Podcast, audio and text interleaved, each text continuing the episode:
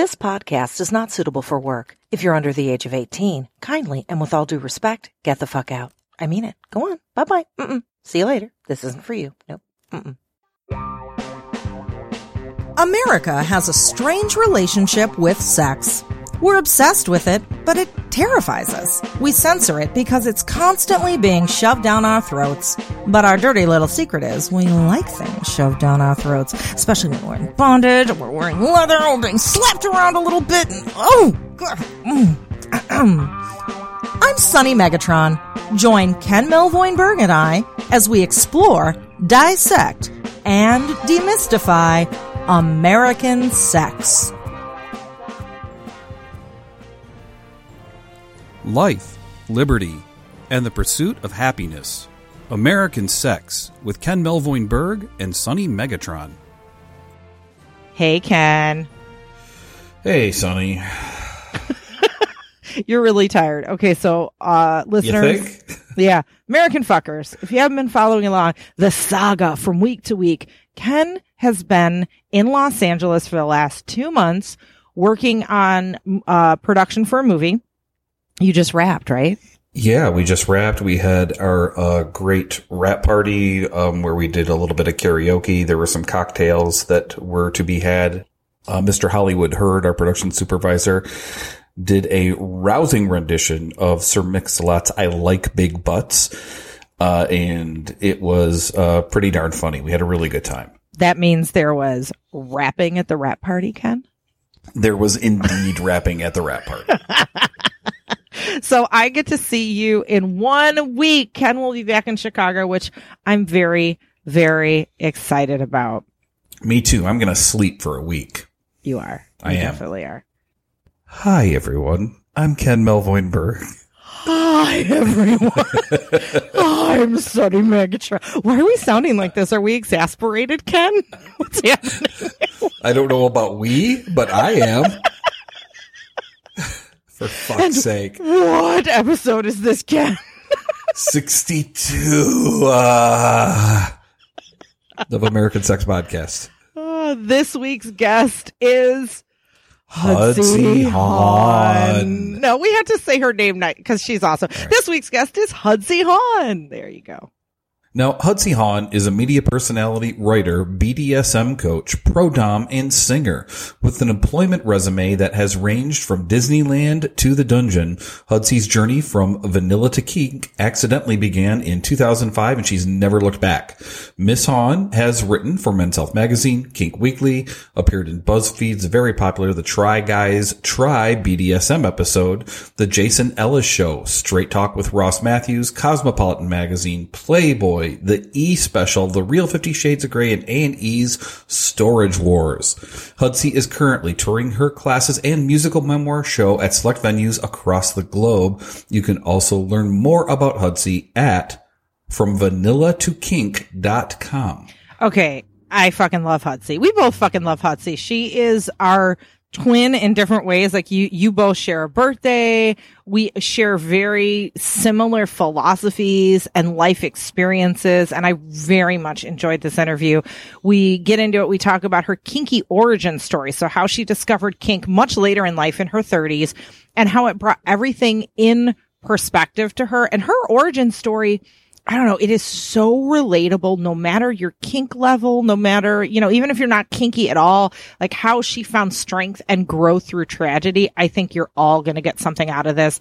She also tells us about the world of, uh, pro submissives, pro Which dominance. was pretty awesome. Yeah, because we don't really talk to a lot of pro subs. And also about the importance of finding common ground with those that are vanilla or kink curious. It, this interview is just, is really good. You're all are really, really going to enjoy it. Did you just say vanilla or kink curious? So there's somebody who's vanilla curious out there? Maybe. Uh, Think about it, like because we've talked to some of our super duper kinky friends, and they they're like so kinky. They're like sometimes I just want to cuddle up, you know, and be tender. So I'm vanilla curious. vanilla curious, it's a thing. that is not a thing. No. It is No, now. no. It is now. I'm making it a thing. Overruled. No, no. vanilla right. curious. Everybody starts out at vanilla. That's the baseline. I'm sorry. I'm not going to say anybody's vanilla curious. Nobody's curious about vanilla. That's the baseline. There's nothing wrong with vanilla. It's a great flavor, but it's the baseline. Line in the sand. So, hey, Sunny, what time is it? It's big Big welcome, and heartfelt appreciation, time to the, to the new members of our Patreon family. Oh boy, it was good until we did that. You know what? We really missed an opportunity. We actually should have had Hudsey sing. I thought about that in the middle of the interview. I Oh, know shit. we mi- we missed it. a major opportunity there. We Oh, did. wow. We, next time we get her, we'll have. Because okay, so last week, as I was singing the the song, I'm like, Last it is week a different. on American Sex Podcast. I, it's a different tune every time, and I really would love for someone who's a musician to like do a little background music that gives me a consistent key, so it's the same every time. So I'm going to put that call out there again. Any musicians listening, help me with my Patreon jingle. Thank maybe you. maybe we can ask Hudsey for help and pay her for it Oh, because that's what she does. we could pay her in spankings because when you listen to the interview, listeners, you'll get what that means. So I want to give a big welcome and our heartfelt appreciation to our new Patreon family members, Angela, Dustin, Nikki, and Tanya. They all joined us this week and American Sex Podcast Patreon members get bonus stories from our guests, extra episodes, random surprises in the mail, and more.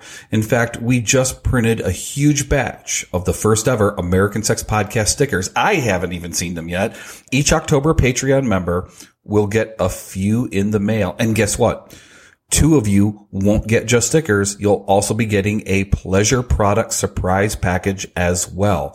In our prize closet, we've got all sorts of things, BDSM gear, vibrators, insertables, lubes, etc. And we'll pick out a couple of things and send them randomly to two of you. Now, how awesome is that? Now hop on over to patreon.com slash American Sex to get in on this. And yeah, I have been spending lots and lots of time revamping our Patreon member page and this sticker thing and the pleasure products package. It is the first of a lot of new things to come. I attended a creators boot camp in Chicago a couple of weeks ago and ba, ba, ba, I'm heading to PatreCon LA at the end of the month, a whole weekend convention for Patreon creators. Now, one new thing I started doing is for all new members that join, I record a silly personal greeting when they join using an app called Bonjoro. So it sends my videos right to your email. And I sang a horribly rhyming song to Dustin in the meat aisle at the grocery store this past week. And Angela, she got her greetings sung to her in the middle of Taco Bell. Now, both times I was with my daughter, and when I started singing loudly, not only did people start looking, she just walked away and left me. So when I looked up to my camera, I just had strangers staring at me like, what the hell? And then she's like, Mom, people are staring. So if you want one of those messages, join our Patreon because you never know where you're going to catch me. And of course, like Ken said, you'll get a lot of other cool stuff too, including stickers. Go to patreon.com slash American sex. Now, every month we also give away a pleasure product to our listener. We've actually got two giveaways happening right now. The first American Sex Podcast October giveaway sponsored by Castle Megastore. You can win a Lovense Edge Prostate massager valued at 119 American dollars. Like all the other Lovense products, this prostate toy is controllable via Bluetooth app from anywhere in the world with a smartphone. To enter, go to sunnymegatron.com slash edge. EDGE. And you can also get 20% off select items at castlemegastore.com when you use the code SUNNY, that's S-U-N-N-Y, at checkout. I am also hosting a giveaway on my Instagram page right now for a Tantus Rumble. Now, this giveaway is sponsored by award winning online retailer DallasNovelty.com. Dallas Novelty has been in the adult business for over 15 years and they offer over 18,000 different products. One thing they specialize in is helping customers who are disabled from birth or accident because it's a niche that's often overlooked. Dallas Novelty founder and owner Nick Mahler has a very rare disease called FOP. It turns all of his muscles, his ligaments, and his tendons to solid bone and FOP has no cure. So having a disease that severely limits mobility and reach has caused Nick to have to creatively adapt in many situations, including intimacy. And through this, he recognized that intimacy is important to everyone, regardless of ability. So at Dallas Novelty, Nick and his team are dedicated to helping customers from all walks of life find the perfect toy or come up with a solution to allow them to experience orgasms just as much as able-bodied customers. So the Tantus Rumble is one of the products Dallas Novelty recommends to those looking for a powerful massager that's also easy to hold and won't transfer vibrations to the hands, causing numbness.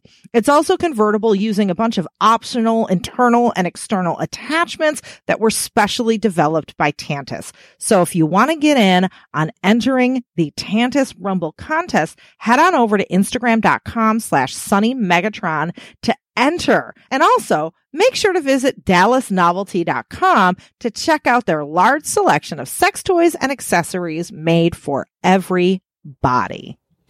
Now, speaking of Texas, Austin, we are going to be in you coming on the weekend of November 10th. Sunny and I are going to be teaching and hanging out at the Friends Club. It is one of the largest swing clubs in the state of Texas.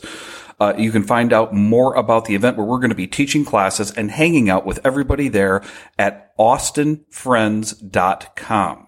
American fuckers, are you ready to get you some Hudsey? Cause this is a great interview. Pop in those earbuds, pop in those butt plugs, pop in whatever you want to pop in that's going to make this interview enjoyable. And, uh, Make sure that butt plug has a handle though, because you'll find out why in this episode. no, actually in the bonus story, you'll find I out completely why. lied. Yes. The bonus story at patreon.com slash American sex. There is a butt plug cautionary tale that Hudsey told us. So go there too. But right now, here's an interview with Hudsey Hahn. Hi, Hudsey. Hi, Hi, guys. So for those of you that don't know her, this is my sister from another mister. That is my, very true. My birthday twin, Yay. Miss Hudsey Hahn, and we are so happy to have you on finally. Yay, I'm honored. Thank you for thinking to invite me. Of course. Yeah, of course. You're you're absolutely freaking amazing. Oh. Um, you are. You are. You know you well, and you're my twin. Like I have your husband for a brother, and you're my doppelganger. People are always like, Yeah. "Sunny." I'm like, "No, it's Hudsey," but I'm flattered. but you know what? Now I've gone natural. Like I'm Oh, curly that's brown now. Okay, Yeah. well, that'll be easier for everyone. it's totally unless unless you decide to go curly brown at some well, point. yeah, because I'm I'm a dirty blonde naturally. So if I do that, everyone's going to just be like, "Come on, we just figured this out, and now you've confused us again." Yeah. Maybe we should plan something. I actually have a wig. I have a wig that looks exactly like my hair.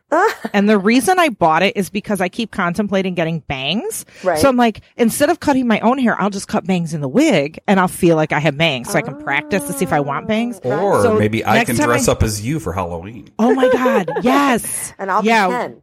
Oh my God. we got to do this. We got to do. Okay. So anyway, the, the audience is like, what the fuck, your Halloween costume? We want to hear about Hudsey. So one thing that really, I don't know, intrigues me about you or that kind of makes me feel a kinship with you is like when I float around either, you know, the sex positive community, the sex educator community, the Dom community, you know, all of those intertwining communities. A lot of people, when you talk about their origin story, it's like, so how did you get into kink? They're like, well, I was 12 and I started tying up the neighbor girl, you know, and the, and I feel like me getting into it later in life, I feel like I'm kind of the weird outlier. And then, like, you have a really cool origin story of how you got on into kink. Cause were you tying up the neighbor girl at 12? No, I didn't even know that rope was used for anything other than tying things to your car. Like, Oh, I until not- what? uh, So you tied subs to your car? Like, no, I I could just just see you driving around with like a sub and a pig mask tied to Oh your my. God. moose all tied no, like the you know, like the, the car. fun, the funny thing is, like I didn't really know anything about kink until that movie. Uh, what was the Bachelor Party with Tom Hanks that came out in the eighties? Oh God! I God! remember yeah. there was a scene in the movie where uh, they sent two escort prostitute dominatrixes to his fiance's bridal shower. And the women walked in with a whip and assless chaps. And I went, Oh, what are those people? And that's the only time I'd ever seen anything like that when I was like a kid. You know, Oh. I had no idea about any of this stuff till I was in my 30s. Okay, so you and me kinship because I was like 35 and I was like, Me too. Oh my god, mm-hmm. I had I probably like you I had seen a few things in the media that's like, "Oh, there is some kinky stuff," but I thought it was like not real. Like I thought people really didn't do that. I was shocked when I discovered there were whole communities of kinky people. Right. So, how did this happen for you? Wow. Well, the short version is I was getting a divorce and I moved into my own apartment and a friend of mine at the time told me, uh, this really fun friend of mine that this guy told me I should get on Craigslist and go to the personals. And I'd never sown my oats or anything. And so I found this guy. I was singing at Disneyland during the day with my band to children and families. And then at night I would go home, have a glass of wine and, you know, I thought I was like wild and sexy, but I was really actually mourning my divorce, you know, getting over my, my marriage ending. And I'm like sowing my oats online on Craigslist. And I drove to this guy's house in the middle of the night like a crazy person. Um, he had an ad that said, drinks tonight, step outside the box, come on over. And it was in all caps and badly misspelled, but he was hot. So I went over there at one in the morning. He opens the door. He looks just like his picture. I go in after he does this, what I now know as a really badly negotiated interview Mhm. he he gets me into his bedroom and we start to kiss and I think that we're going to have sex and I'm going to go home after and he orders me to my knees. And I remember a switch went on inside me that had never I didn't know existed. And all of a sudden I'm getting down on my knees and he's telling me to do all these things. And that was when I realized I was meeting a male dom and I was submissive. And that was in ah. 2005 yeah So this is funny because as I'm listening to your story, I am like, holy shit, because my first encounter was Craigslist. It was 2000 and I think eight for me. And I was Wow. 30, 35, 30, Okay. 37, something like that. okay And, uh, yeah. So your submissive switch flipped on mhm and then what? Like, first of all, how did that evening end? Uh, obviously, you didn't end up in a trash bag. Like, I was afraid, No. you know, like, ooh, I learned later, like, Craigslist, you never know who the fuck you're going to meet. yeah, no, no. He, what happened was I was there for probably two or three hours tops. We, we didn't have actual sex ever, which was really good. I was actually learning, he was teaching me how he wanted his, his sub to be. And I was Uh-huh. doing that night. I remember he poured my red wine into a dog bowl and I had requested that I wanted a bowl and he Oh. loved that. And, and I don't know why, but something, maybe I'd seen nine and a half weeks too many times. I don't know, but he poured my wine in a dog bowl. He flogged me. He, uh, you know, did some like forced oral and then sent me home. And I remember driving home high over uh, Laurel Canyon, just in a state of euphoria and it was subspace, you know, and Right. got home and the next day he did his dom check on me, like checked, called me up and saw how I was. And I was just euphoric from it. And I discovered this kind of dynamic that I'd never had with a man before. And I really loved it. Um, and I saw him on and off for about three months. Mm. Yeah. It was, it was intense. And, and I will say that even though he was a really bad first Dom for me, like he was very misogynistic and, uh, very dangerous. But if I hadn't met him, I wouldn't be talking to you right now. So I, I, I do appreciate him for that. He, there was a couple of probably Me Too moments in there, but I was a grown adult. I went over there and I got something out of it that really helped shape my life for the better. Right. So, but yeah, he was not very good at what he did, but he got me into it. And there was something about the dynamic that really worked for me. So your origin story is even stranger than that because I know the thing that originally brought you to the city of Los Angeles from Alaska. Can you elaborate on that and tell us a little bit about what actually brought you here initially? Well, what brought me here was I was a kid in pageants. I was a singer and I'd won some awards and we came to LA to further my singing career at age 14. I was going to be, I wanted to be the next Cher or Madonna or Debbie Gibson at the time. And I had a music manager and, and I went on Star Search and wanted to be this singer. And that never really panned out. I ended up becoming a theater performer and a cover band singer and working at Disneyland. So is that the thing you were talking about? That is absolutely the thing I'm talking about because uh, like did you get to meet Ed McMahon? I did. I stood next to him for quite a while, you know, when they were doing the tie and everything. And Uh, not not bondage tie, but you know we were tied. and then Ed McMahon tied me to the roof of his car and put me in a pig mask. And, oh you know. my god! But I shouldn't say that because he's moved on to the other side. You know, he's he's no longer with us, so he can't vouch for that. But no, we, he, we were the girl and I were competing when I was in high school, and we tied. And so I remember standing on the stage with him for what seemed like two hours, waiting to see, to see who won. So I thought that was what I was going to do with my life, and didn't turn out that way. But that's absolutely amazing. I think that's just a brilliant story. And then you were bit by a radioactive Johnny White on Skid Row, and suddenly here we are. Yeah. But the thing that I that I realize is the parallel with the being the singing pageant kid and being the dominatrix or submissive is that both of those things had a platform of objectification that I craved. Oh. Right? Like put like Ken did this to me when when you guys taught at Stockroom when I was curating classes and you came and taught for us. He put me in the horse mask and had me tap dance and sing. And and there's something really awesome about the Dom role going, do this, Hudson. Oh my God, I want to please you. And, and everyone was watching. Right. It was amazing. You did forced burlesque. I did. Mm-hmm. I did without stripping. It was more like Without forced stripping. Yeah, yeah, yeah. karaoke burlesque without Yes. tracks. Yeah. But with a horse mask, maybe it was horsed burlesque. oh my God. Oh, exactly. oh, yeah. Sunny. And the mask. I don't know why it took me this many years to think of that, but sorry. You guys should do a whole show on that. That would be hilarious. Yeah, that would be hilarious. So, all right. So here you are singing to families at Disneyland during the day, Mhm. discovering this, you know, wild and kinky side of you that you've been probably craving all your life, but you've never really realized it, right? Like when, when did you put together like, oh shit, I'm going to be doing this for the rest of my life. I have now changed and gone over to the, the latex side, That's you know? a- I mean, that's such a good question because I was such a late bloomer with it. I was always open minded one on one with my partner, but I never did anything more than blindfold each other. You know, that maybe Right. I did that once or twice, but I feel like once I met that Dom and I realized he was the wrong person for me, I started trying to make every guy I met after that post divorce be dominant. And they were mm. all scared to death of me because this was before Fifty Shades of Grey came out, you know, before the mainstream people got into it. So I just kept trying to recreate that situation.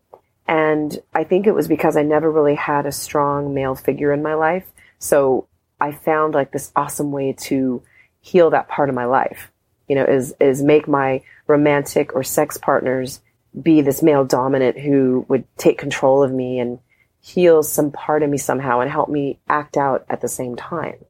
And it's interesting to listen to you talk because you sound, I mean, you are, you don't just sound, you are very self-aware. You're like, well, I crave the objectification because of my childhood and pattern, and I, I needed a male figure. and blah, blah, blah, blah, blah. But were you this self-aware as you were going through it? Like, how did you No. get to the point where you realized like, oh, this is the origin of why I crave all this stuff? Like, how did that happen? I think I think after a couple of failed attempts over several years of trying to turn vanilla guys into my kinky male dom, uh, I gave it up for a while, and then I finally one night in like 2009 2010 I went out to a club by myself. I just bit the bullet, and I happened to meet a whole crew of people that became my friends. And once I got into the public scene of BDSM clubs, I eventually started to realize my pattern. And then once my dad died is when I went, oh, now I get it. But even though I was self aware through all that and had lots of therapy, you know, from my adult years all the way up to now, it wasn't until my dad died a few years ago that I really understood why. So it's one thing to know that you're doing something, it's another to really understand the deep reason. And I know I sound like I'm in a therapy session and I apologize, but it, it's that's really what kink is for me. It's therapy.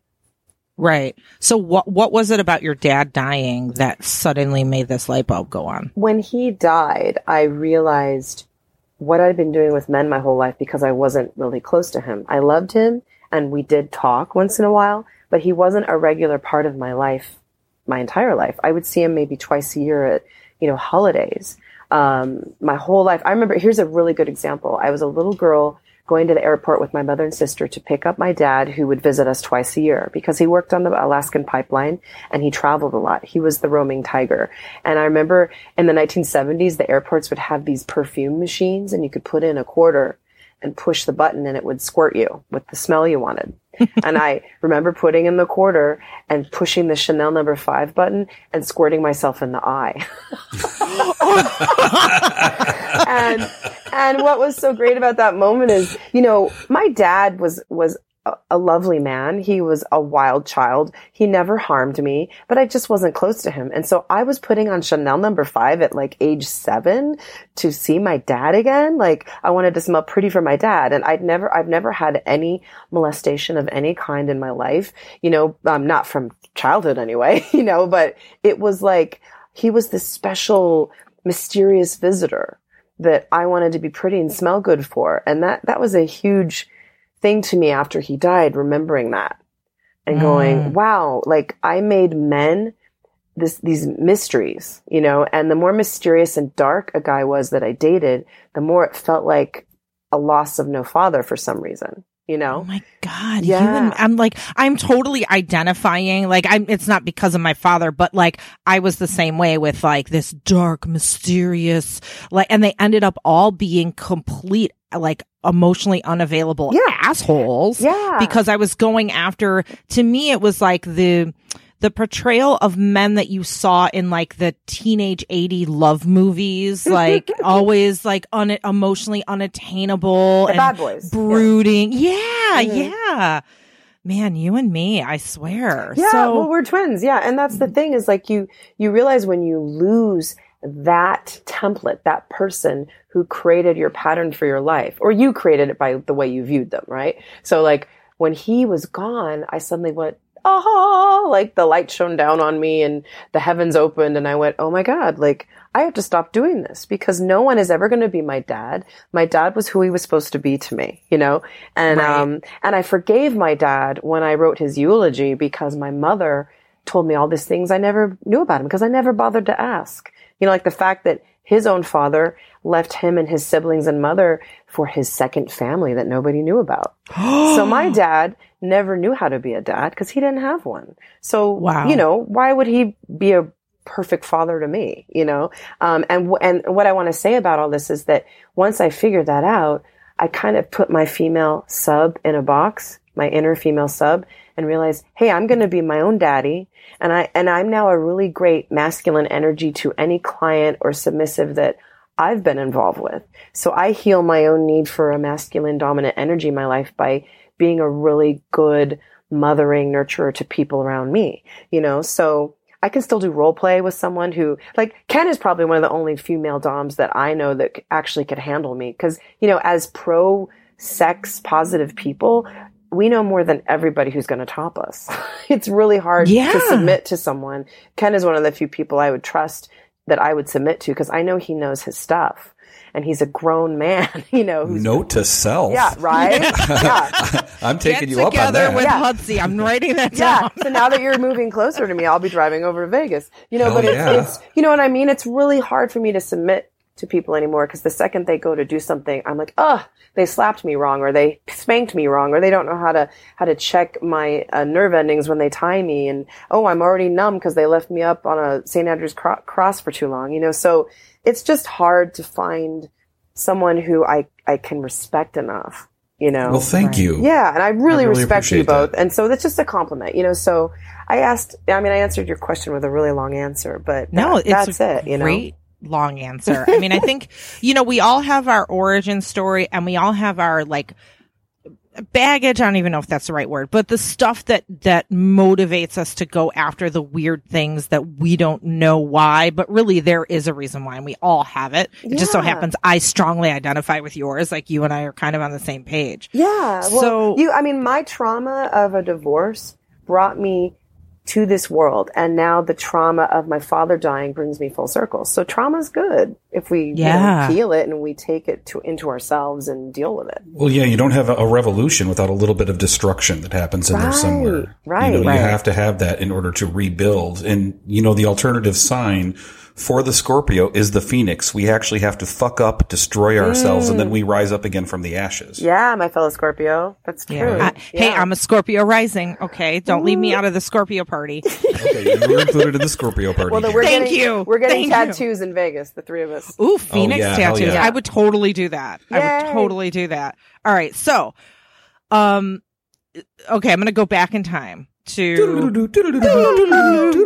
you meet Craigslist bad dom guy, but he brings out some good in you. You're singing Disney in, in the day. Mm-hmm. You are, you know, at night doing kinky stuff. You've met your kinky people. How do you get from kinky hobby at night, Disney squeaky clean humming birds and Snow White during the day to you've been, what, you did the Try Guys video for BuzzFeed that got like millions of views. Yeah, You've that's a big reason of why I left Disney because I realized people were recognizing Hudsey more than my singing vanilla persona Brooke, my birth Okay. name Brooke. So I realized, you know, now's a good time for me to make a exit before I'm asked to leave, you know, because people, younger kids and, you know, high school and, and college were recognizing me from that video. Really? Yeah. Like at Disney, were they like, "Hey, you're the kinky latex hitty lady"? Like, what was happening? More like when I was just out and about, and, and more so at, at kink friendly clubs or events. But I just realized I've kind of outstayed my welcome at Disneyland. I worked for Disney for 23 years. So Wow. everything from Christmas caroler to stage performer to cover band singer. So I, and, and you know, and people that were starting to become my coworkers there were way younger than me, and I was kind of in their way of growing because I already mm-hmm. knew how to do that thing with a ball gag in and you know blindfolded with my hands tied behind my back. So I, you kind of outgrow a situation, you got to move on. So Right. I, I, I eventually, you know, like we need balance when we're kinky. We can't just be kinky all the time because then we kind of lose sight of how to relate to average, normal, everyday people. So I was way too much into my kink community and not enough into my, you know, I was a wedding singer and a Disneyland singer and I had all of my friends from high school that were like, what happened to you? And so I had to find the balance. So I, after being fully immersed in kink every weekend, every weekend we were at some event, you know, and I slowly just took a time out, especially since my father died and just kind of went, you know, let me get back to Brooke and see what makes her tick and bring these two personas together because Hudsey helped me be strong and Brooke helps me be balanced. You know, and it sounds a little ah. nuts, but it's it's true. No, that that totally makes sense. And one of the things that I've noticed that makes you incredibly unique, you've actually been a very strong inspiration for me personally because you oh. have all this adversity that has been thrown at you over the past you know, five, six years and you are still plugging away at it. You're self-made, you're self-employed, you, and you do all this amazing stuff with kink and then you tie it in to your music. And I think that what makes you so unique is that you have expressed yourself. I remember like just seeing what an amazing performer you are as Hudsey until I saw you as Hudson when you were doing your drag king performance and you just blew me away. Oh well, I want to give a shout out to our friend Mistress Snow Mercy who Oh, got yeah. me to do Hudson. We uh, she has a drag king persona called Master Sergio, and we kind of equated Sergio and Hudson to the dirty rotten scoundrels of Michael Caine. And, Oh, that is um, brilliant. Oh, what's his name? I'm blanking in my old age. Steve Uh, Martin. Steve Martin. They had that movie where Michael Caine mentors Steve Martin, and that's how Sergio and Hudson were. So she gave me the idea to join her, and we would do performances together at Kink in the Caribbean, and we would do it in West Hollywood at Bordner's. And she really was a mentor to me in so many ways, and and got me to bring out Hudson. And you know, now with with the trans awareness happening in our world, I I feel less quick to be Hudson because I don't have a trans journey. So once in a while, I'll do a drag king performance as Hudson if I feel there's the right venue because I don't want to uh, disrespect or accidentally insult anyone's process, you know? Um, but it, it, it is fun to do. It's just, it's very rare. But like when I'm around the right people, like you guys in different events where it's appropriate, then I'll do it, you know? Right. Right. And it's funny because when you're a, a, a curvy, larger woman becoming a drag king, you suddenly feel like the smallest, petitest man in the world. Like your hands become very little, your nose becomes very little, everything becomes like I kind of look like a little Asian Justin Bieber when I'm when You I'm in drag. Yeah, it's because my features are already kind of Asian. Um, so when I become a man with my blonde Justin Bieber wig, it's really weird. So you start to notice all the different things that that drag performers have to deal with, and where that overlays into trans, and how that can be a very touchy subject, and you have to be very respectful of those lines. You know, Right, right. being a privileged white hetero cis women that I am. You know, so it's I'm, I'm actually going through a similar dilemma right now because I really want to be a bearded lady for Oh, like I a love like a straight up circus Mhm. performers bearded lady. But I'm like, Mm-hmm. okay, am I stepping on the toes of trans people? Like I'm trying to I'm like figuring out is this cultural appropriation? Yeah, I think that, you have to say since trans is not a journey you have, you have to say it's drag, like kind of like some kind Yeah. of a performance art drag. And then they go, "Oh, he's not trying to say he's a woman. He's actually no, I'm not trying to say I'm Yeah. a woman. I'm trying, yeah, Right. And are Yeah. you saying for Halloween or just for like April 12th? Yeah, six of one, half dozen of the other. I mean, No, do I I, have do I have to choose? I think No, you're a not at all. performance artist when you do it, and there's that's totally acceptable. Right. know? Right. All right. So, uh, Hudsey, Hobby Hudsey, Hobby Kink Hudsey s- suddenly became I want a pro- doll called Hobby. Hobby Kink Kink Hudsey. Hudsey. suddenly became pro dom kink Hudsey. How Yeah. did that happen? And it's like, okay, so at the time, also when you were beginning, starting your pro dom journey, were you submissive uh, in your down Oh. hours? Like, how did that work? Yeah, well, what happened was uh, I I found my tribe in the kink community, and my dom and a bunch of our kinky friends at the time suggested I do pro work. And so when you go to like the pro houses, like the Dominion in Culver City, I'll give them a shout out, Lady Hillary, uh, who runs the Dominion. You know, you have to start as a sub. It's like the kinky Girl Scouts. So I was already submissive, so I learned how Mhm. to be a trained pro submissive in my late 30s, which is kind of weird because the, the markability of a, a pro sub is, you know, a young 20 something.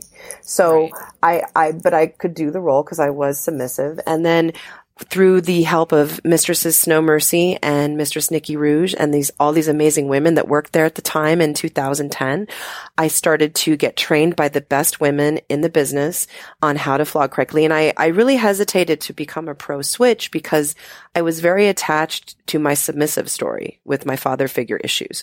So I, ah. I didn't really want to let go of, of being submissive, but my partner at the time encouraged me to not only be a pro sub, but to be a lifestyle switch. So he was poly and he encouraged me to take on other lovers like he was and to like get in touch with my switchy side. So I ended up having a really amazing, a love of my life, uh, lifestyle male submissive who really helped me, uh, be the pro I am, the, the, the really good mothering top I am today. I'm a service top. I don't consider myself dominant. I consider myself someone who can get paid uh, to be a really good dominant for someone in an hour, or I can be a really nurturing mommy dom to a lifestyle sub. Um, Okay. so I, I, I kind of went that route for a couple years. And then when it got to the point where I knew more than most of my play partners, I realized, okay, now it's time to be a pro top, a pro dominant, especially since that's how all the men who would come into a club saw me anyway. Right. You know, I mean, I can't really pretend to be a sub anymore when I'm learning too much about myself, but I don't consider myself a dom. I consider myself a service top for pay and a switch. You know, Right, I just right. don't get to switch that much as a sub because I, no one can top me because they don't, you know, a lot of people that want to top me end up doing something wrong. And I know that sounds judgmental, but it's just the black and white truth of it. You know? Yeah, and I think I think we have that in common. You and I are both service tops, and I think Yeah. maybe that's like you know, there's a trust factor there that you have somebody if you know that they're not just exuding this dominant energy, but they're also genuinely empathic and caring about yes. the Yes. Mm-hmm. submissive. Yes, Like, and we're going to take you know, better we're- care of them than they are. You know, for Yeah. sure. And we're Yeah. both sadistic as fuck. I mean, like, there's no doubt about it. But like, if I accidentally hit you in a part of your body I don't intend to, I'm going to start apologizing and feel really genuinely bad. That wasn't Mm-hmm. Yeah. the spot I was aiming for. You know? Right. And, Yeah, you know, because- and accidents happen. Yeah, and and that's the thing is is that we and and for those that are listening to your show, like service top for my definition of it for myself is that I have a submissive nature to please and take care of people. So when I'm a service top, you're telling me what you want to do and we negotiate and then I be of service as a dom for that time together and i Right. don't necessarily control your 24-7 life I, I have no interest in that you know i just Mm-hmm. really want the time that we agree to play together to be what you had envisioned and that i can actually see myself doing. Right. You know? And and while we're doing definitions uh mommy dom which i also identify with very much. Can you define that for the audience as well? Well, and a mommy dom depends on the dyna- dynamic of the two people. If I was your mommy dom, I would be like, you know, helping you with your food if that's your deal, or helping you work out, or you know, helping you give you advice, taking care of you if something went wrong. But I'm not going to be the mommy dom that changes your literal diaper. Right. you know what I mean? So it's different for everyone. You know, I'm not going to put a bottle in your mouth because I'm not into age play.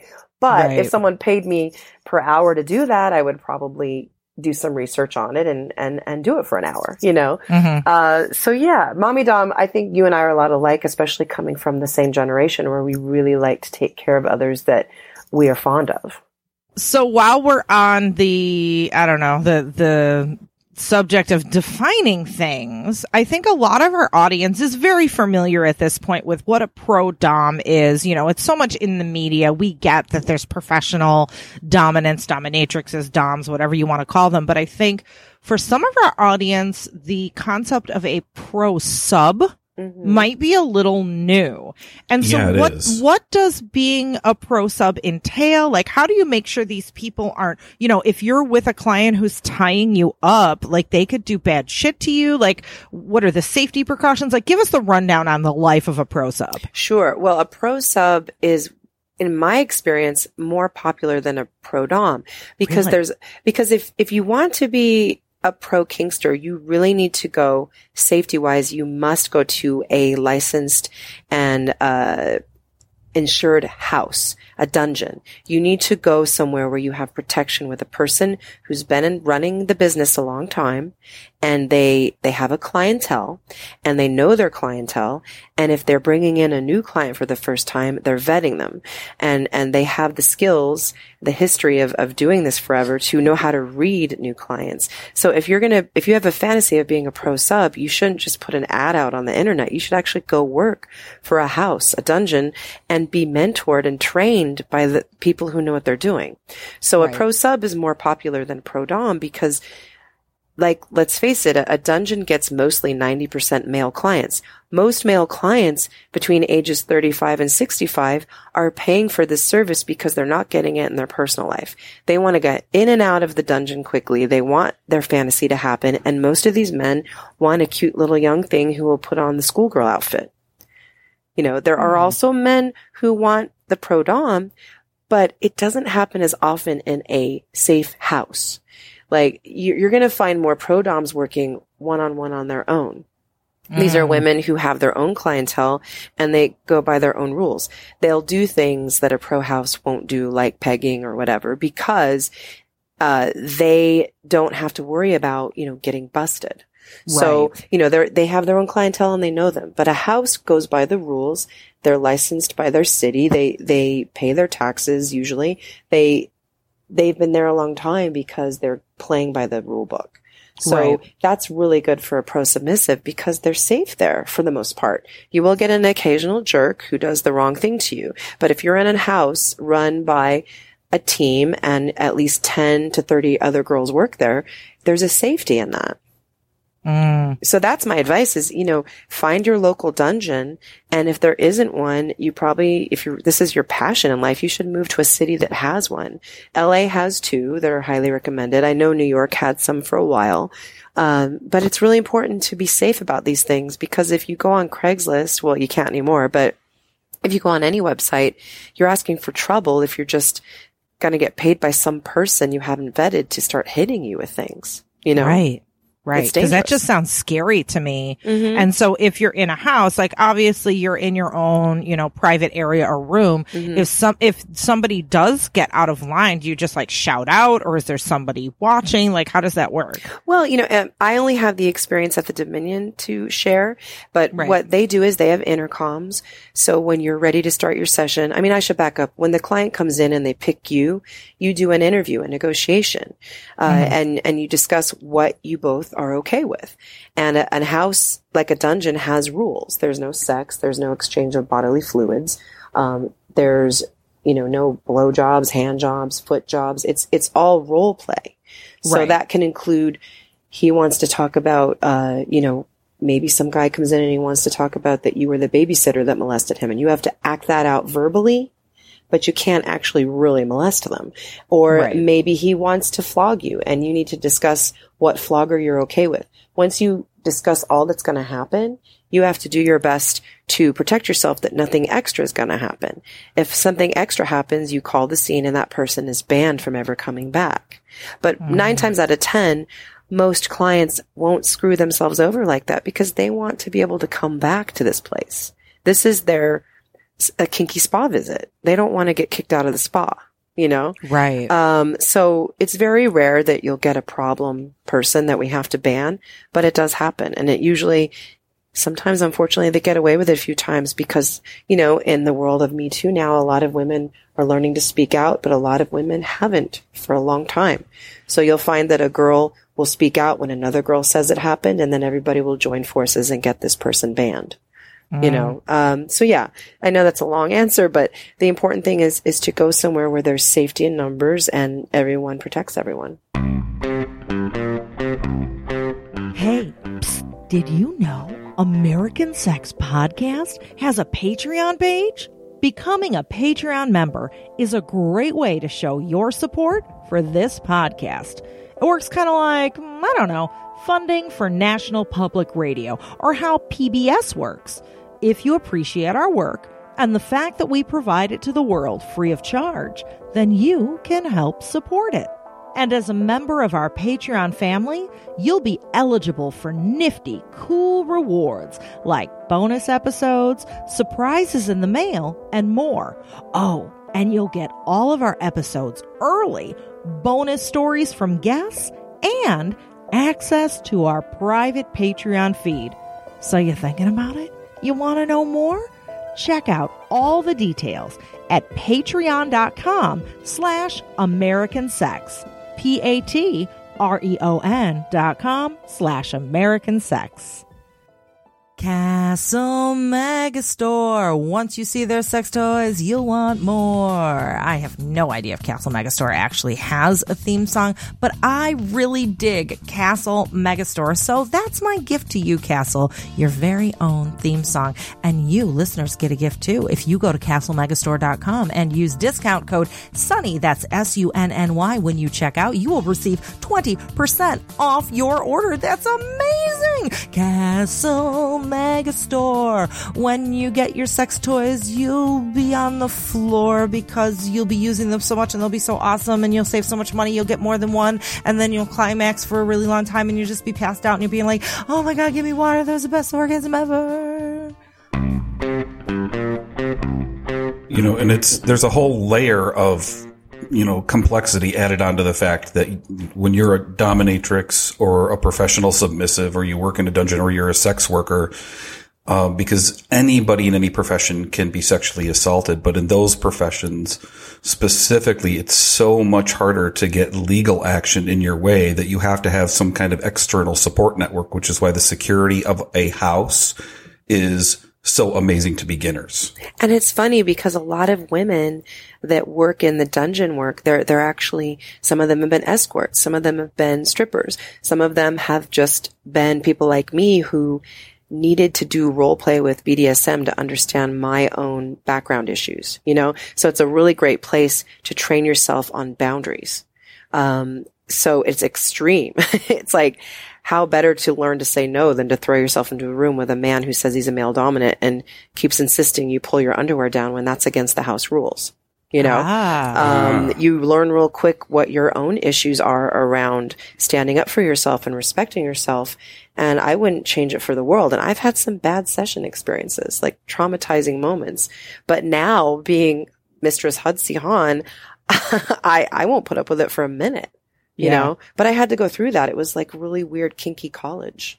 Yeah. So I have one one more question because I I've, I've And, never by really, Kinky College, by the way, we just have to give a shout out to Kinky College saying this was, yes, this was Yeah. not a comment about your Kinky College. This was quote Kinky College. Kinky College is a convention that goes on in Chicago twice a year. By the way, We love you, Okay. Bruce. So, um, my, I'm just fascinated with the whole professional sub thing because, like you had said before, your first kink experience, you left quote high. You were in a state of subspace, and those that are kinky know that when you are done with a really intense scene, you have all of these like you know your endorphins are going, and all you know all of your brain chemicals are, and you're kind of floating on air. That's the the subspace that we talk about. So mm-hmm. when you're a pro sub what is it like getting off work and unwinding when you've been in like different states of subspace for different scenes throughout the course of one day? Is that emotionally taxing? Well, you know what? I was lucky when I was a pro sub. I had a um, a lifestyle male dominant and life partner in my life who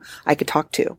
Um, One time in particular, uh, this this male client, he actually he did something really horrible where he negotiated me agreeing to his putting his fingers in my mouth and um, I, I didn't want him to, but what I ended up doing was saying if he put on latex gloves, we have these cleaning gloves that we use. And I felt like, okay, well, if I can meet him halfway, if, if he puts on the gloves, then I don't feel it's an issue. And what mm-hmm. happened is, and I hope this isn't sharing too much, but it's a sex podcast. I, I, I imagine this Yeah, is there okay. is no too much. Okay. Go Yeah, ahead. there is no too much. Just say he, what you feel. He put his fingers in my mouth while I was in a submissive kneeling position. And the second he did that, I didn't realize that for him that was a metaphor for his penis. And he like came and, and it hit me. And I remember being so upset because I hadn't agreed to that, you know, and I didn't even know that it was out of his pants. You know, I was looking up at him and the fingers. We've been dealing with this hand debate, you know, for for like 20 minutes. And when that happened to me, something happened to me inside. And rather than lock down, I exploded. And I let him have it. And I'll never forget when I got out of that room, he had left a $20 tip somewhere in the room for me and I was so offended by this $20 tip and I I talked to my dom about it and he ended up doing this really loving thing where he folded it up real tight, tied it into a bondage knot with some string and we put it on my vision board at home. And it was a symbol Oh, that's brilliant. to never again uh try to be that pleaser submissive I was. I mean the and and one of the people that owned the dungeon told me later, your mistake was you should have called the session when he kept trying to get you to agree to something you didn't want to agree to. But the submissive in me was trying to make it work. And that's the downfall for pro subs who are lifestyle subs, right? So a pro sub could actually be a dominant woman who's just a masochist. So I think pro subs who, who girls who want to be pro subs should actually just do camming where they're safe. If they're okay with being on camera, they can do it in the safety of their home. These and, and that's where it's going anyway. Dungeons are dying, you know, because men can just get it quickly done online. So women who want to be submissive for for pay should just do it online, and then they don't risk harming themselves physically. They might agree to things emotionally they shouldn't on camera, but at least it's on camera. You know, Uh, if they're already willing to be showing their face on camera, then that's on them. You know, we have to learn as, as submissives how to be dominant and BDSM is a great way to do that. But you got to realize you're throwing yourself in the lion's den and be proactive. And that's why these pro dom and pro sub classes are so important to go to because you can learn from my mistakes. you know what I mean? It's important. And for those listening along uh, who maybe aren't familiar with the pro world, what's wrong with a twenty dollar tip? well, I mean, the, the the thing that was wrong with that tip is that I didn't want anything from him at all, you know, and Right. um, it felt like he felt that was his apology. Um, a lot of the houses, just to, to be fully honest with everyone listening, they usually take fifty percent of the fee, and the going rate in LA right now for a pro a pro house is two hundred an hour. Someone who works for their for themselves can charge anywhere from that and up um, because they have a lot more costs to you know take care of. But a twenty dollar tip would have been ten percent of what he paid for the hour. You know, um, obviously we want tips, but it's you know we don't we never. It's like a waitress never says please tip me. You know, Right. same thing with a, a pro worker, a pro sex worker. You don't demand a tip, but you know, a good client should know that's expected, especially when you're giving half your money away, you know? Right. Um, so And I want to add something here Yeah. real quick to those of you who are considering uh, going to a professional dominatrix. A correct tip would be two parts. One would be at least a fifty dollar tip as a bare minimum, Mm-hmm. plus a gift of some sort would be traditional as well. Right. A nice bottle of wine, a gift card to Amazon, fancy chocolates. But you should be giving around a hundred dollars worth of stuff in addition to paying for the session. if that that worker there. is exceeding our expectations, obviously I, I have a problem with this goddess complex idea where the guy like asks for his session needs and then it, it isn't met and then he gives her a pair of shoes you know like i just think that we have to remember it, there is a customer service aspect to this like and that's probably my disney background um, but i i do think that as long as the client or the customer is being a decent person that they should be treated as such as well they have an expectation and if i'm working on my own without a house I can charge what I feel I need to. Like for me, that's 300 an hour, but that's because I'm not agreeing to certain other things that I really only do with my lovers, you know, right. that I have my own boundaries around it. Um, so I only have a certain rate. You know, if someone wants more, I usually actually refer them to my good friends who are escorts who dabble in BDSM, you know, and that's just my boundary. Um, but you know, everybody's different. So everybody has their prices and, and I'm glad that Ken said that because yeah, for the most part, a lot of pro doms have that same expectation of their clients, you know, but everyone's different and every client should ask those questions or they're, they're probably not going to get a session again and they're going to wonder why. hmm Absolutely. Hey, Hudsey, can I ask you a personal question? Yeah. You ever fucked in a Minnie Mouse outfit? You know, I, I worked for the mouse for 20 plus years, so I have too much respect for him to put on the outfit. I feel like I'm not getting consent from Mickey himself. You know, like I just, I, I, I don't know why, but I, yeah, they, they, they really took care of me for so long. I mean, if it wasn't for Disney, I, I wouldn't have been able to pay my rent for two decades. So yeah, Yeah. I just don't think I could do it. Like I, I feel such a respect. What about Ariel? um, if it was some kind of version of her that wasn't in a Disney package, like if I bought a Disneyland costume, I would feel like I was going to burst into flames. Oh. Besides, you know what? I cannot even imagine what Mickey Mouse's sex noises would be like. Oh my I just- I can't. I'm coming. I'm coming. I'm coming. Oh, I honestly think if Mickey was kinky, he would be with that conductor wand, just telling everyone else what to do. He would be what I call a puppeteer. Oh, Oh, yeah. yeah. right? He would be Fantasia, create. duh. He'd be fan, Fantasia kink. You know, he would be telling everyone else what to do and twirling his baton. Like he's got too many ideas to get involved. Fantasia erotica. Ooh, this could be a thing. Oh Maybe. I don't know. All right. So, you know, throughout the years, you have become a very highly respected and sought after kink educator, um, a coach. Uh, uh, you do all sorts of things. But one thing that you have been doing recently is your musical memoir show from vanilla to kink. Yeah. So what is this all about? So what happened is three years ago when I met you guys, I did it in 2015. I did it briefly at the stockroom and it was a show showing how I went from being married to divorced, meeting the Dom I told you about, to meeting my poly kinky friends who were also into, into BDSM, to then getting dumped by the, the poly partner and then realizing that, oh wow, I, I can just be my own Dom. And that was the end of the show. Then my dad died a few months after that. I went away for three years and I recently came back with a revamped version of the show last April where instead of ending with, oh, I'm kinky and I can be a Dom, it turned into, oh my God, my dad died. And now I know why I love male Doms so much and why I need to become my own Dom.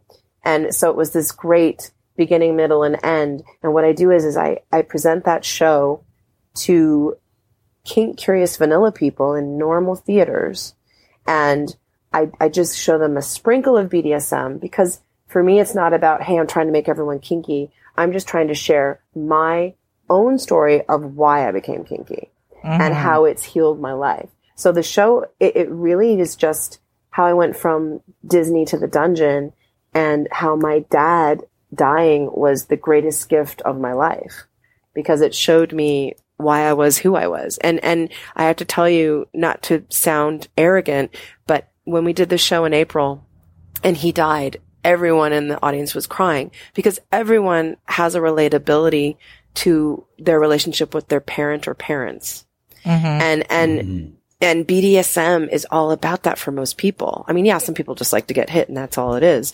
But for most of us, we're acting out some relationship from, from our childhood or, or what we watched. And so everyone was crying because I just touched on how my father being absent in my life created this whole thing that they watched me do to myself. You know? Right. So from vanilla to kink is how I went from a sweet little girl from Anchorage, Alaska in pageants and Disneyland to becoming this dominatrix persona and then my dad dying, which brings me all the way back to the little girl again. Right. You know, we're all on that journey, you know? Yeah. And I think it's interesting because a lot of your education and what you do really does center on those kink curious vanillas, which is a lot of what Ken and I do. Yes, we do advanced classes for the hardcore kinksters, but a good segment of our education is geared towards people like just sticking their toe in the water. Yeah. And, and one thing that, you know, a common theme that's I'm hearing in what you're saying is that I think when people uh stigmatize kink and they think only weirdos do it or they do it for weird reasons and that's not me. I could never do that. That we're all human and and it's all relatable. We all have the same common denominators. Like we have shit from our past and baggage from our past that's fucked us up and it usually is like you said you know the way we were raised our parents blah blah blah blah blah. And then we all have the common denominators of wanting to be loved, wanting to feel validated, wanting to feel, you know, respected and whole. And, and we're all after that, whether we're completely vanilla and that vanilla is not a bad thing mm-hmm. or we're the kinkiest motherfuckers on the planet. Th- we're all after the same lowest common denominators. It's so true. And and the best part is like if you just add time to everything, it all works out. Like I want to tell you guys a short story. I I went and did my show. Um I won't say the city because I don't want to out this person, but I had um after my divorce, I met this Dom after the Craigslist guy who was the love of my life. I put him on this pedestal and and he was the first and only guy who ever really accidentally was a daddy dom to me. I hmm. taught him, I taught from the bottom and taught this guy 15 years ago how to be my perfect dom. And then his wife found out. And I oh. didn't know he was married at first, but once I found out, I was too far gone to let him go. And when she found out seven months later, I lost him. We flash forward to 15 years later. I recently taught in this other state. I found him on Facebook. We talked again. He's now remarried, has a whole new family. So it was okay for me to connect with him and talk to him. I healed a 15 year long wound and, and realized that like by my dad dying and all this stuff happening, that's why I was able to do it. And if you just put time on any wound, it all works out. And I realized he and I are so much the same in what we've been through. And he was the dad I didn't get to have. And that was why I was so attached. But he's in the show. I, I give him a song in my show oh, you know, and, that's awesome. and one day I hope for him to see it, but it, it was so, so healing to meet his new family and, and to just talk to him like a normal person, you know, and, and that's what all this, this kink stuff does for me. It's like this therapeutic healing where I can one day go back to the man I thought I'd never talk to again. I mean, he had a shrine at Burning Man put up for him, you know, like all these things I did over 15 years that I really didn't need to do to myself, you know. And if I hadn't found, if I hadn't, I hadn't found BDSM, I wouldn't have had all this clarity. Um, so anyone who's who's curious, like I love what what you're doing with how you both teach as a team because not only are you a team that's married and you're an amazing couple, but you're also like a mirror for other couples to whether they're gay, straight, bi, whatever, to be like learn from your example. And I think the classes for beginners are the most important classes we can share because all the people we know that already know some stuff, they're going to be a lot more responsible than the newbies are. You know, so I'm Oh, yeah. so thankful to you guys for what you do for the world because it inspires like me to do the same because we have we have an obligation to share this stuff in a respectful and you know uh, safe way. And Right. you guys, are, I wish more couples were teaching together like you guys do because it's such a great example. Oh, you've just earned some extra spanking. But it's true. Like, good girl. Yeah, well, like, like for Who's a good example, girl? Who's a stop, good stop girl? it, Daddy, stop it. No, 'cause- because like, if I were going to do, like, if Ken was going to play with me for an hour, right, I would be calling Sunny every day until it led up to the day because I am so concerned as a, an inner sub about that Sunny's going to be okay. You know, Aw. I have such deep respect for couples and and however they choose to live their dynamic. Like, I'm actually totally monogamous and loyal. I'm a, a Scorpio, you're the dog. Like I don't I'm more worried about how the couple is doing, you know, than anything else. So it's like for me, you guys teaching other couples is so amazing. So please don't ever stop because it's it's a blessing and it's what's going to help people understand that this is therapeutic stuff that can help their relationship stay healthy and Right. happy. Right. And I mean, one one of the biggest secrets to our marital success, I think, is just we literally let each other know when we're doing anything out of the ordinary with playing with another person. If we're not in the same room, mm-hmm. and it's, I mean, I have gotten everything I want out of my like relationship with Sunny simply by asking her. You know, this thing is going to happen. Is that okay? She mm-hmm. says yes, mm-hmm. and I go on. She says no. I don't do it. And you know what? You You're know, almost having really- a negotiation outside of the other play partner because you're saying, Sunny, here's all the things I'm going to do. And then if you go outside of that, then you have to clean up with Sunny. You know, so it's like, but Yeah. you're, you're adults who know yourselves. And that's, Right. that's the big, you know, secret ingredient. And But- honestly, it's like, you know, it sounds on the surface like, I don't know, veto power, like, okay, you, you can't do this, Ken, because, and it's the times I've said no to anything, like, I, I can count on one hand. It's usually like Yeah. something that's like safety related or more practical, like logistical. It's not like, you know, emotionally motivated if I say no to, you know what I mean? Right. It's usually like, yeah, yeah, thanks for letting me know. Have fun. You know? Although when we move to Vegas, I do think that we should put odds on because she's really good at guessing. This one will last two weeks. This one's uh, maybe a month. Uh, well, cause, and because she knows you and she knows Yeah. people. Yeah. So it's like, Yes. you just get really good at reading energy and like, okay, well, that'll be one that, that Ken plays with for two months because he's going to burn out real quick because I can already tell she's like this. you Yes, know? no, that's exactly right. And I'm terrible at it. Like I'm like, uh, I don't know. I got that, you know, the NRE coming in and that new relationship energy. Yeah, and the and the and second super brain and the second head, which like so you have to split the the blood. Yeah. Yeah, no, totally. Like I'm thinking boobs the whole time, butt, boobs, Yeah. spanky, spanky. And I'm just like, my go one train- ahead, watch, Yeah. see this one implode. You're like, I'm setting my timer. Yeah, I'll be back in in, in a month, Totally, I can honestly totally. say she's never been wrong either. Like, Yeah. and that's why I you love her, and that's why you guys you, you make each other blossom and grow together. And I love you guys for that. It's it's inspiring that um you know that's what I want. I want a 24 seven partner like that, and I don't believe in locking someone down and, and giving them a bunch of rules, even though I'm monogamous. I want my partner to be happy. And if Right. you try to control things or people, it's not going to work. Mm-hmm. Amen. Mm, aim it to the men. Yes. So, all right. You have got um some upcoming classes that you're doing. Like you teach quite a bit. So what have you got coming up? Like what kind of classes? Right. At the time we're recording this podcast, I'm going to be teaching up at the Armory in San Francisco. I'm Oh, doing, love the Armory. yeah, they're great. And, uh, Dusty is the contact over there. She's a wonderful lady. I'm going to be doing a scene negotiation class on Sunday, October 21st at 2 p.m., 2018, and then a break and then a six o'clock cl- class, which is actually Pro Dom 101, which will benefit people who are lifestyle doms too, because all those pro things we're trained on can only help benefit a lifestyler, you know, ways to protect yourself and to protect your partner. Yeah. Um, really s- simple, uh, common sense things that we forget that pro and lifestyle can do. So those are two back to back classes coming up this month. And then I, I'm really excited to go back to Exxxotica, which we've all hung out at before. Yeah. I'm going to Which Exxxotica, Exxxotica? Jersey. I'm doing Jersey, November 2, 3, and 4. Tayomi's the contact there for all of our other educators. we love Tayomi. She's Yeah. been a past guest too. She's wonderful. And, Yeah. and I'm going to be hanging out in New York City. I'll probably give a, a shout out to the New York Fetish Tribe, uh, Mike B. I'm going to go visit them. They do a, a party the first Saturday of every month. So I'll teach during the day and then go see them at night. And, um, and then I just, I try to teach at least once a month because it, it keeps me fresh and I feel like I'm being of service. It doesn't matter how much I make because every place is different. I just really want to help people do this correctly and safely. Uh, so anything I can do, my, you know, I'm not the most skilled dom in the world.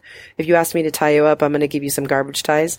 Like I prefer cuffs every time, but I am good at Again, this is why we're twins. Yeah. I hate rope. It's just not my brain doesn't work It's that not my way. thing, It's yeah. a mathematical Yeah. genius that only some people Totally. have. I can't Yes, remember oh patterns like that, but I can remember. Yeah, but you're you're like a whirling dervish with quarantine.